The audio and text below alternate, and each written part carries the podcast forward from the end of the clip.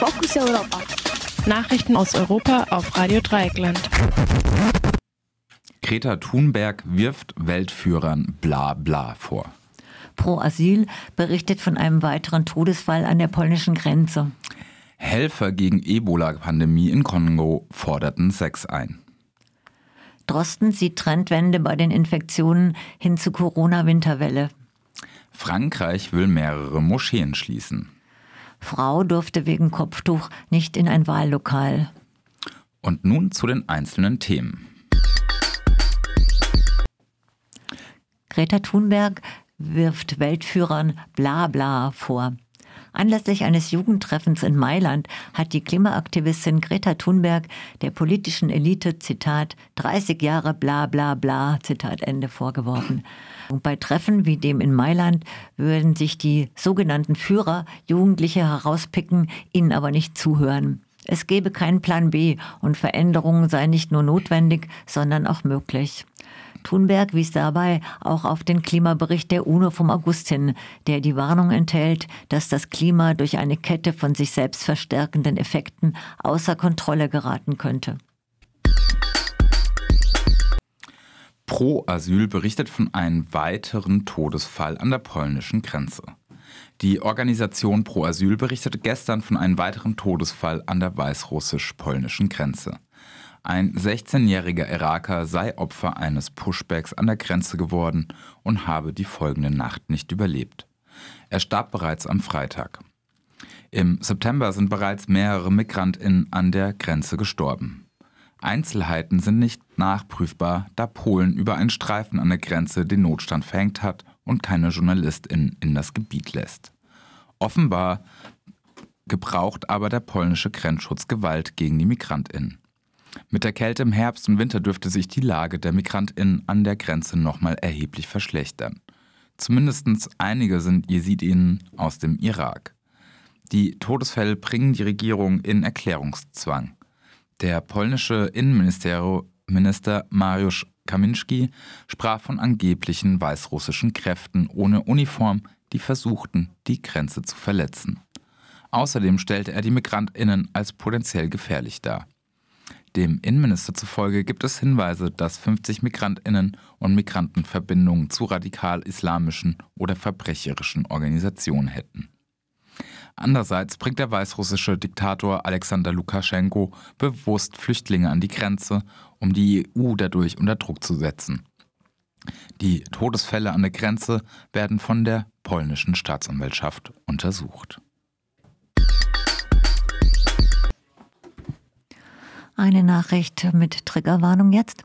Helfer gegen Ebola-Epidemie im Kongo forderten Sex ein. Der Bericht einer von der Weltgesundheitsorganisation WHO eingesetzten Untersuchungskommission bestätigt zahlreiche sexuelle Übergriffe von Mitarbeitern der WHO und von Hilfsorganisationen. Häufig wurde für einen Job etwa als Putzkraft oder Köchin als Gegenleistung Sex eingefordert oder mit Rauswurf gedroht. Wenn Frauen sich weigerten, gebrauchten die Täter auch einfach Gewalt. Für kurzfristige Jobs bekamen die Ortskräfte 50 bis 100 Dollar im Monat, was mehr als das Doppelte des normalen Lohnes im Kongo entsprach.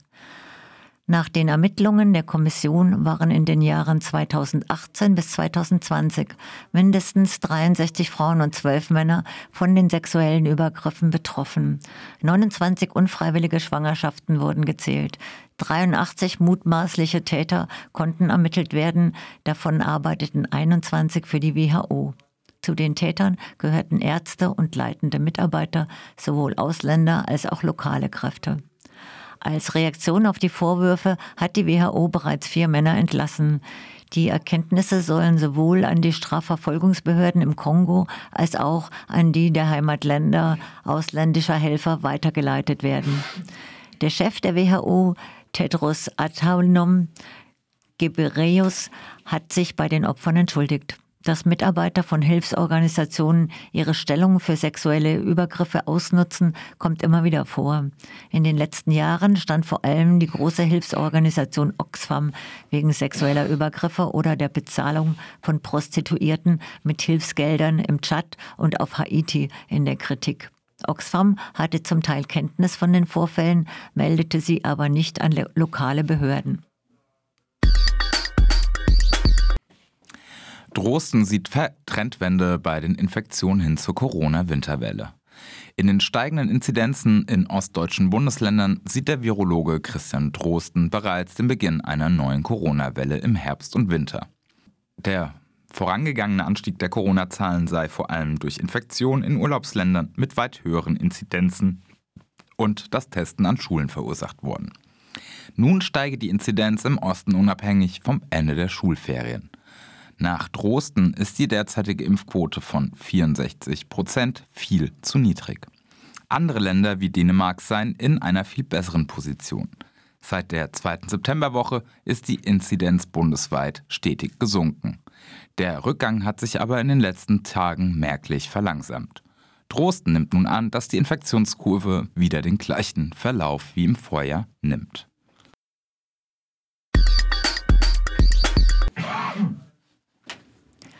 Frankreich will mehrere Moscheen schließen.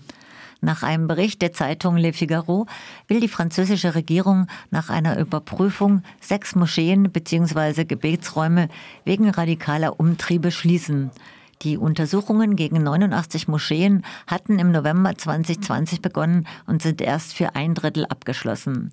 Außerdem sollen der islamistische Verlag Nava und die Organisation Schwarzafrikanische Verteidigungsliga verboten werden. In Publikationen von Nava soll zur Vernichtung der Juden aufgerufen worden sein. Außerdem sei die Steinigung von Homosexuellen gerechtfertigt worden.